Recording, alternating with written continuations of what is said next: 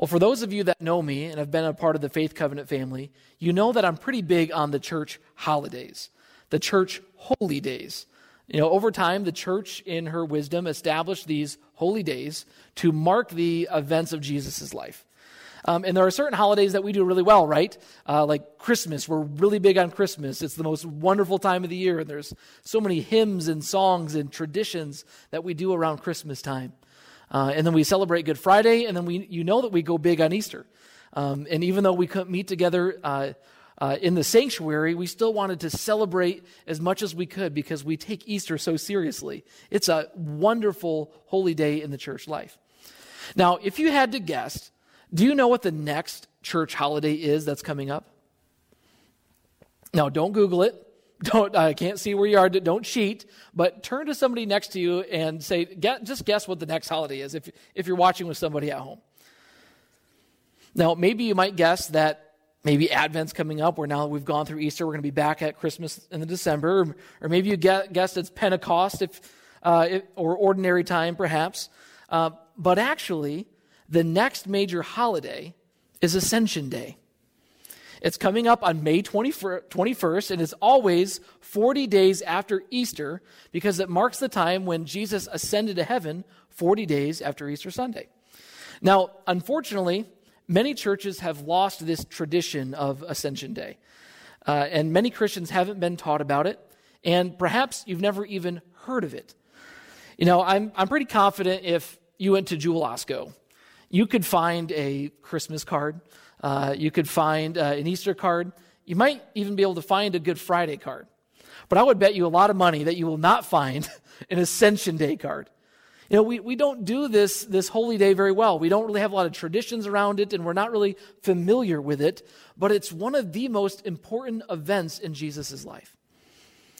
You know, we proclaim that we believe this when we say the Apostles' Creed that he ascended into heaven and is seated at the right hand of the Father. This is something that Christians believe, but it's also something that is one of the most neglected things in Jesus' life. And so, part of the intention of this whole series is to address this issue, to talk about the ascension. Who is Jesus now in light of the fact that he has ascended to heaven?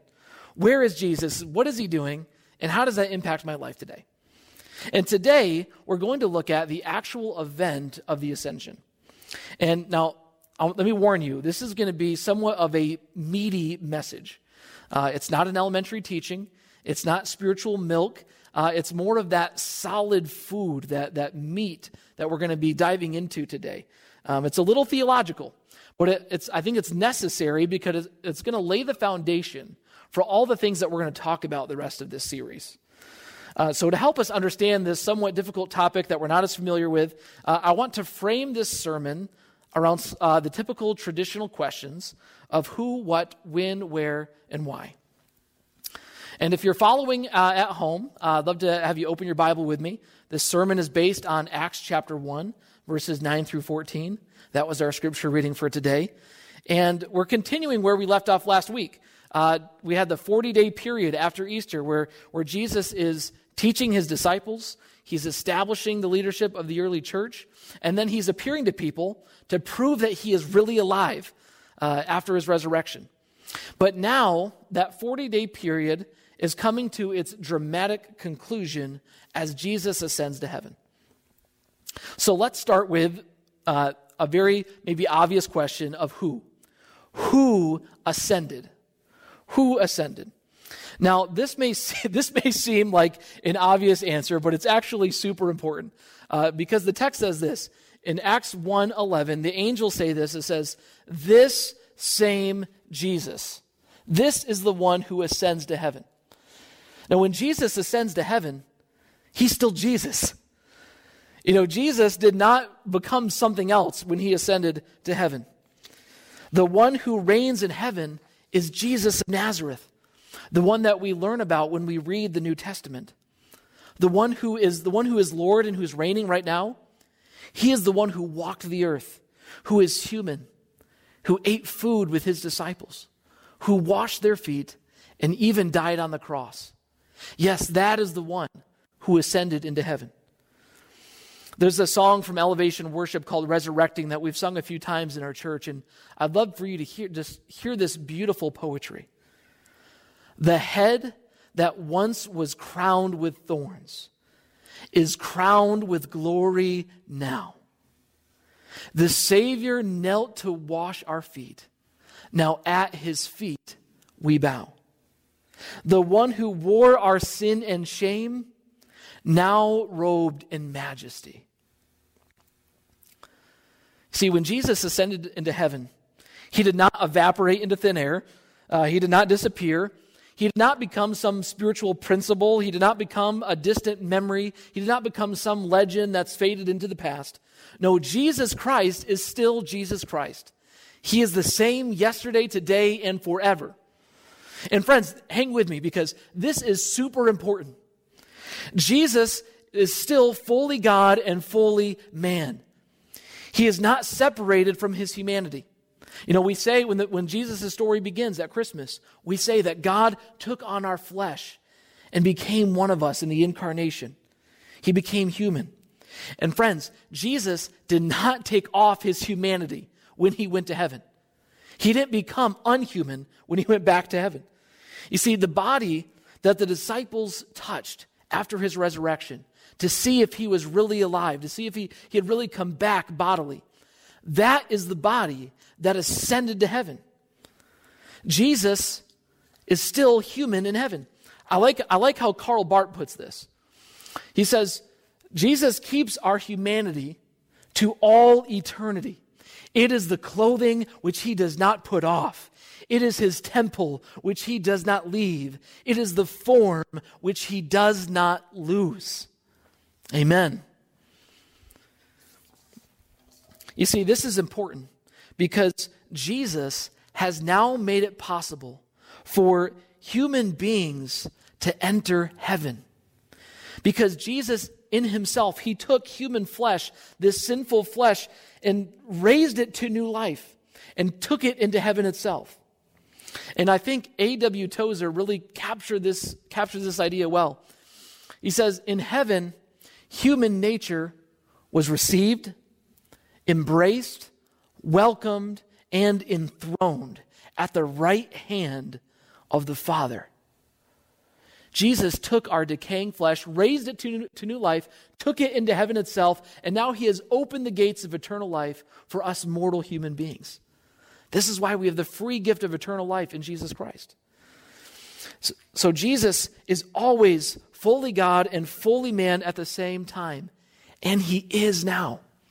And this is the wonderful mystery that there is a human king who is reigning in heaven even as we speak and listen to this message.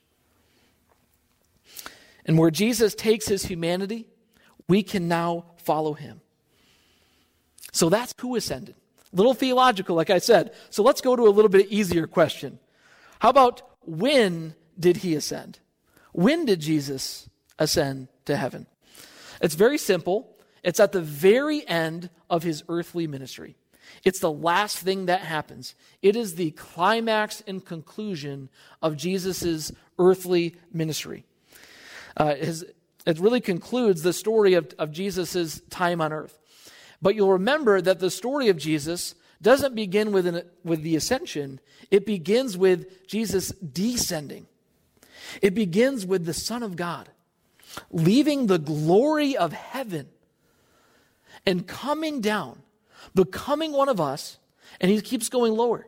Then he becomes a servant, somebody who washes feet. And then the one who is so high and lofty, he goes even lower and dies for us in our place. And not only that, it's even lower. He dies a criminal's death on the cross.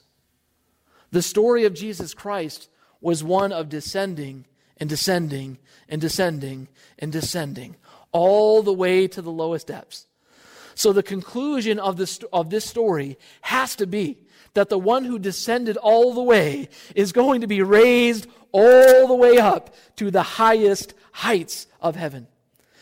God the Father is exalting Jesus to his right hand and putting, making his name above every other name.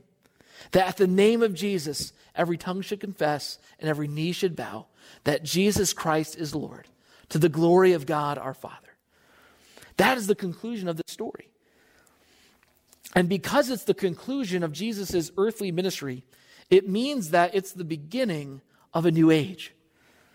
You see, Jesus had been appearing to his disciples on and off during that 40 day period after Easter.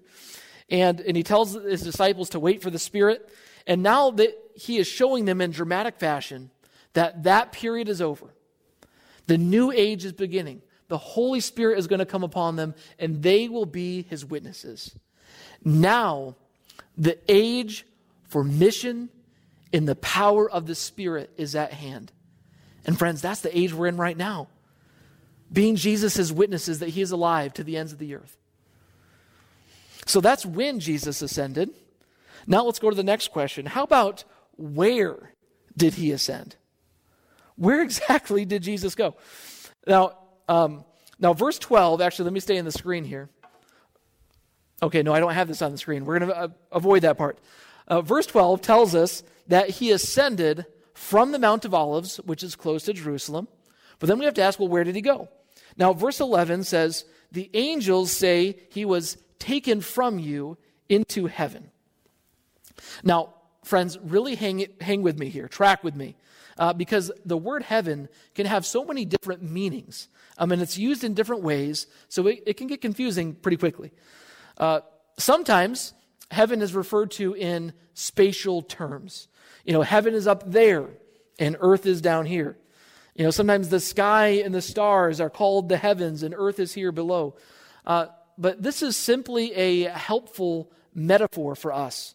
Um, heaven is not literally in the atmosphere of, of this planet.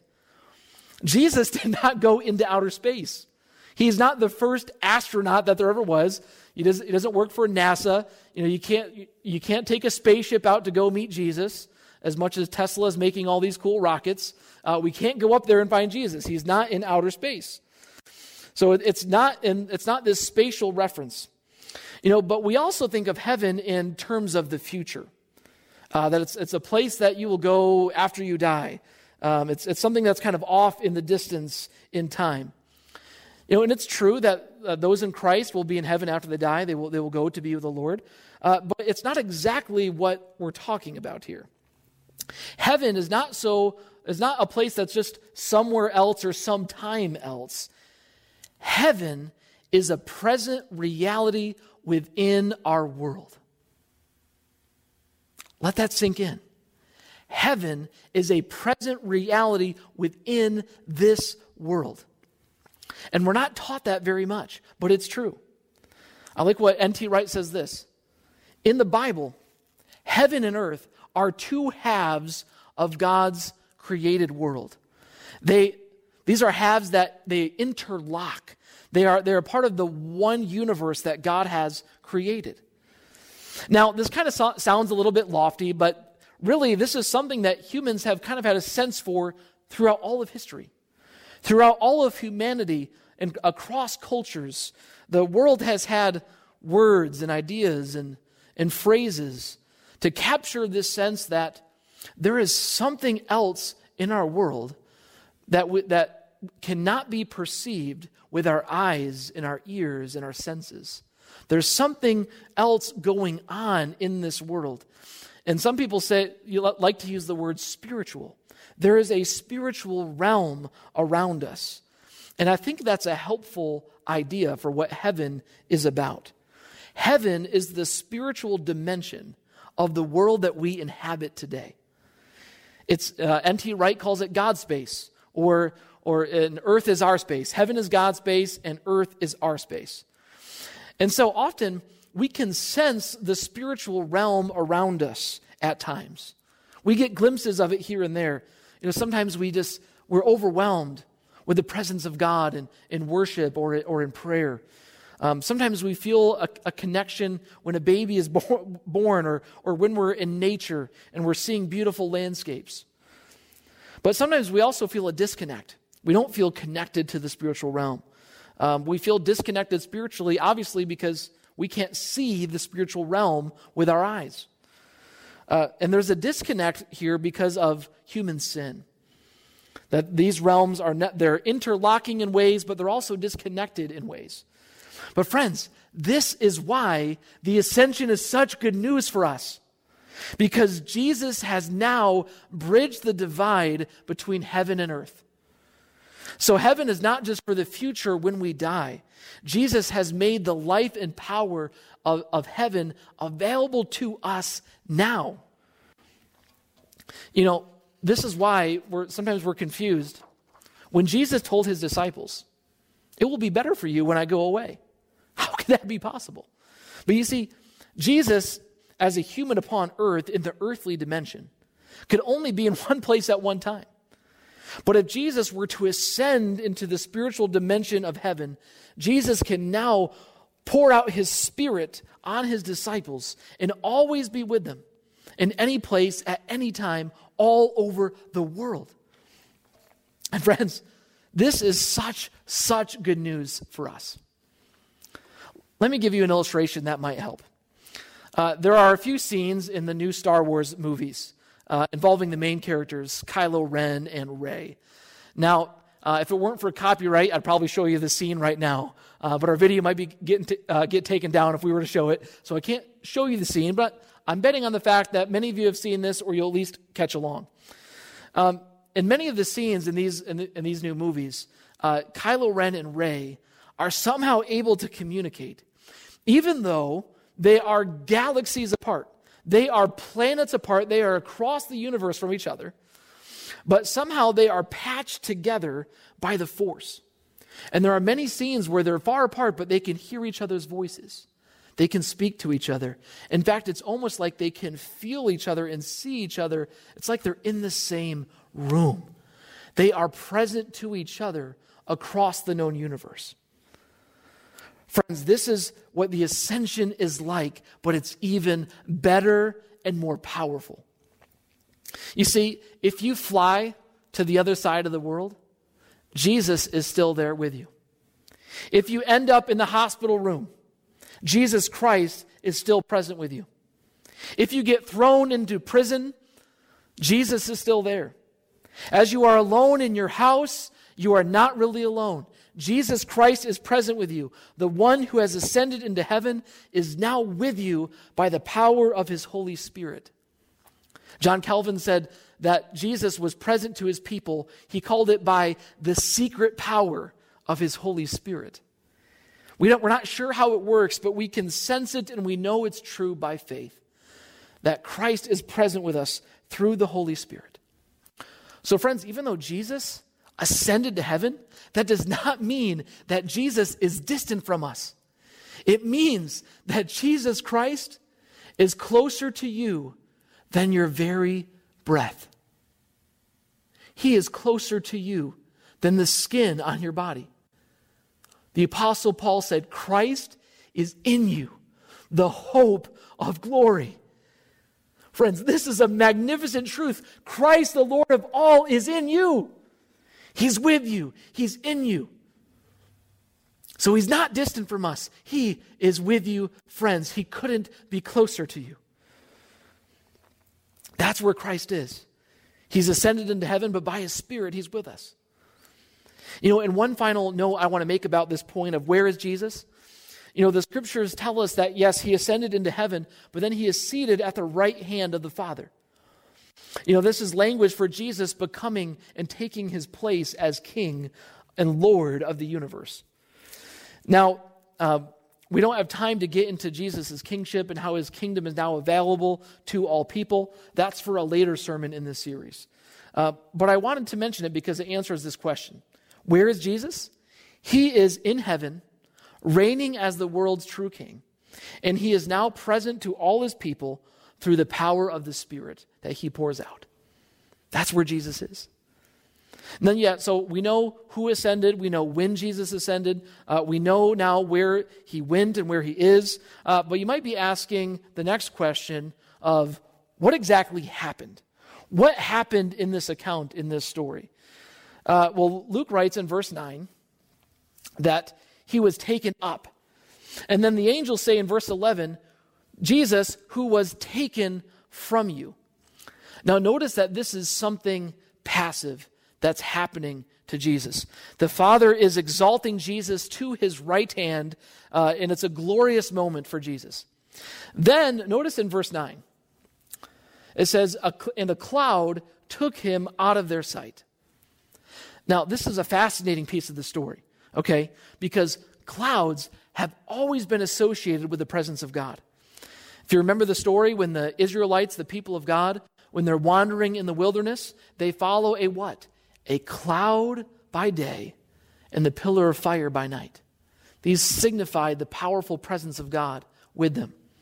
And then we recently finished the book of Exodus in our Bible reading plan, and there's all these instructions for the tabernacle. And when the tabernacle, which hosts God's presence, when it's finally built, what happens? Well, let me, let me show you. Exodus 40, verse 34. It says, The cloud covered the tent of meeting, and the glory of the Lord filled the tabernacle. The cloud is the glorious presence of God, the tangible, the, the Bible calls it the Shekinah glory, the weight of God's presence. And this happens again when Solomon builds the temple and it's finally built. What happens in First Kings? It says this here it is again. The cloud filled the temple of the Lord, and the priests could not perform their service because of the cloud, for the glory of the Lord filled the temple. Friends, you see, the cloud what signified the tangible presence of God. And so the cloud in the, the story of the ascension it is the indicator that Jesus is now being fully enveloped in the presence of God. He's going back to God's space. He's going to heaven where God's presence fully and magnificently pervades it all. That's where God's glory fully is. There's no disconnect in heaven. The presence of God is fully there. And so the cloud takes Jesus from their sight Jesus is now in God's space. Then what happens? Well, verse 10. It says, they were looking, the disciples, they were looking intently up into the sky as he was going, when suddenly two men dressed in white stood beside them. Now, just like there were two angels uh, by the tomb uh, after Jesus' resurrection, two angels appear here as well. Now, in the biblical uh, law that you needed, you needed at least two or three witnesses to, in, the, in the court of law to establish the validity of uh, a testimony or an event. And so these angelic witnesses, they are testifying to the truth that Jesus really was raised to life, and now they're testifying that Jesus really ascended to heaven. It's confirmed by these angelic messengers. And then they had a message to give to, to the disciples. Look what they say in verse 11. The angels say, Men of Galilee, they said, Why do you stand here looking into the sky? This same Jesus who has been taken from you into heaven will come back in the same way you have seen him go into heaven. Now, what the angels say here, there's a lot of good meat here, and it leads me to my final question. Why does this matter? Why does this matter? Well, there's many reasons, but number one, it matters because we have hope because our relationship to Jesus is secure. The main reason why there's this whole sermon, the rest of this sermon series, it is really devoted to answering this question. Why does the ascension matter? Why does the fact that Jesus is now ascended to heaven and is reigning at the right hand of the Father, why does that matter for my life? Well, we're going to cover that over the next many weeks. But today I want to focus on how the ascension gives us hope. Because Jesus ascended to heaven, we have hope. We have hope that our relationship to Jesus is secure. I'll remind you again the angel said, It's the same Jesus. It's the same Jesus. And that means the ascension, it validates and it completes everything that Jesus did with his life, his death, and his resurrection. And now all of those things, those benefits, are made available to all of us because Jesus has ascended to heaven. So, friends, that means that your faith in Jesus is never in vain. Our redemption from sin, our eternal life are secure. They are an inheritance that will never fade, never spoil. They are kept in heaven for us. Friends, the one who is on the cross is the one who is on the throne. So nothing can separate you. Nothing can separate you from your relationship with Jesus Christ. We have this free gift and it's secure. Nothing can take, can take it from you. So we have this hope that a relationship with Jesus is secure. And we also have the hope that, be, that Jesus will come back. Jesus will return. You know, the angel said that this same Jesus is going to come back in the same way that you saw him leave. Now, we know that our salvation is secure, but that doesn't mean that everything is right in our world, right? Like, you don't need me to tell you that. You know that. Uh, but we have the promise that one day, when Jesus returns, when he comes back again, every wrong will be righted. Our decaying and sickly bodies will be resurrected and glorified and restored, and there'll be no more sickness and no more pain. And heaven and earth won't have this weird relationship. They will be fully united, will be united to the palpable, tangible presence of God. It's going to be amazing, friends. Oh, what a day of rejoicing that will be when our Lord returns. Everything will be right with our world. You know, many of us right now, we are longing for things to return to normal.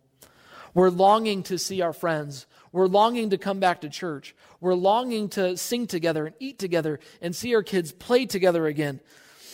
You know, and I think when we all come back, we're imagining that time when, when things are normal again. You know, if we're all longing that and, and anticipating how great it will be, think about how much greater it will be when heaven and earth are finally reunited when things are, are how they should be, when we're reunited to God and all believers and multitude and billions of people all around from every tribe, nation, and language, and we're around the throne praising God and angels are surrounding the throne. Friends, it will be the most magnificent thing that we cannot even fathom it. Friends, oh, what a day of rejoicing that will be. When we all see Jesus, we will sing and shout the victory. That is our hope that Jesus is coming back and he will make everything right. So we have hope for our future. So don't give up hope. Don't lose hope. Don't lose the faith that Jesus is going to one day make this world right. It's a promise we can take to the bank. And finally, we have hope because Jesus is with us every day. He is with you every single day.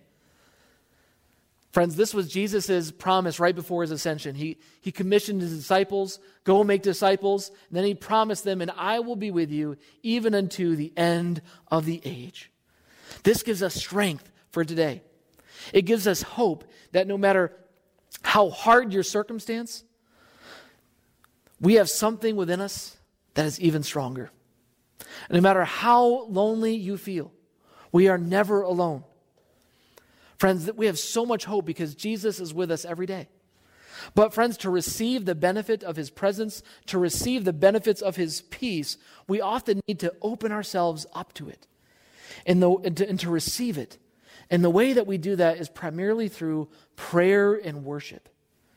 And this is what the apostles do immediately after the ascension. In verse 14, it says, they all join together constantly in prayer. Friends, it is through it is through prayer and worship that you can enjoy and be empowered and be energized with the life of heaven itself. So friends, if you want to experience hope and peace during the season, don't simply turn to your distractions, to your diversions, or to your devices. No, friends, be empowered by God. Turn instead to prayer and worship and let the life of God, the life of heaven, so envelop your heart and your soul, and let it empower you and energize you to face every day. The life and power of heaven is made available to you because of our ascended Lord.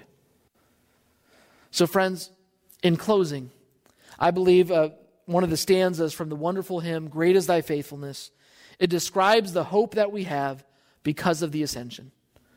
Because of the ascension, we have thine own presence to cheer and to guide. Strength for today and bright hope for tomorrow. Blessings all mine with 10,000 beside. Jesus is our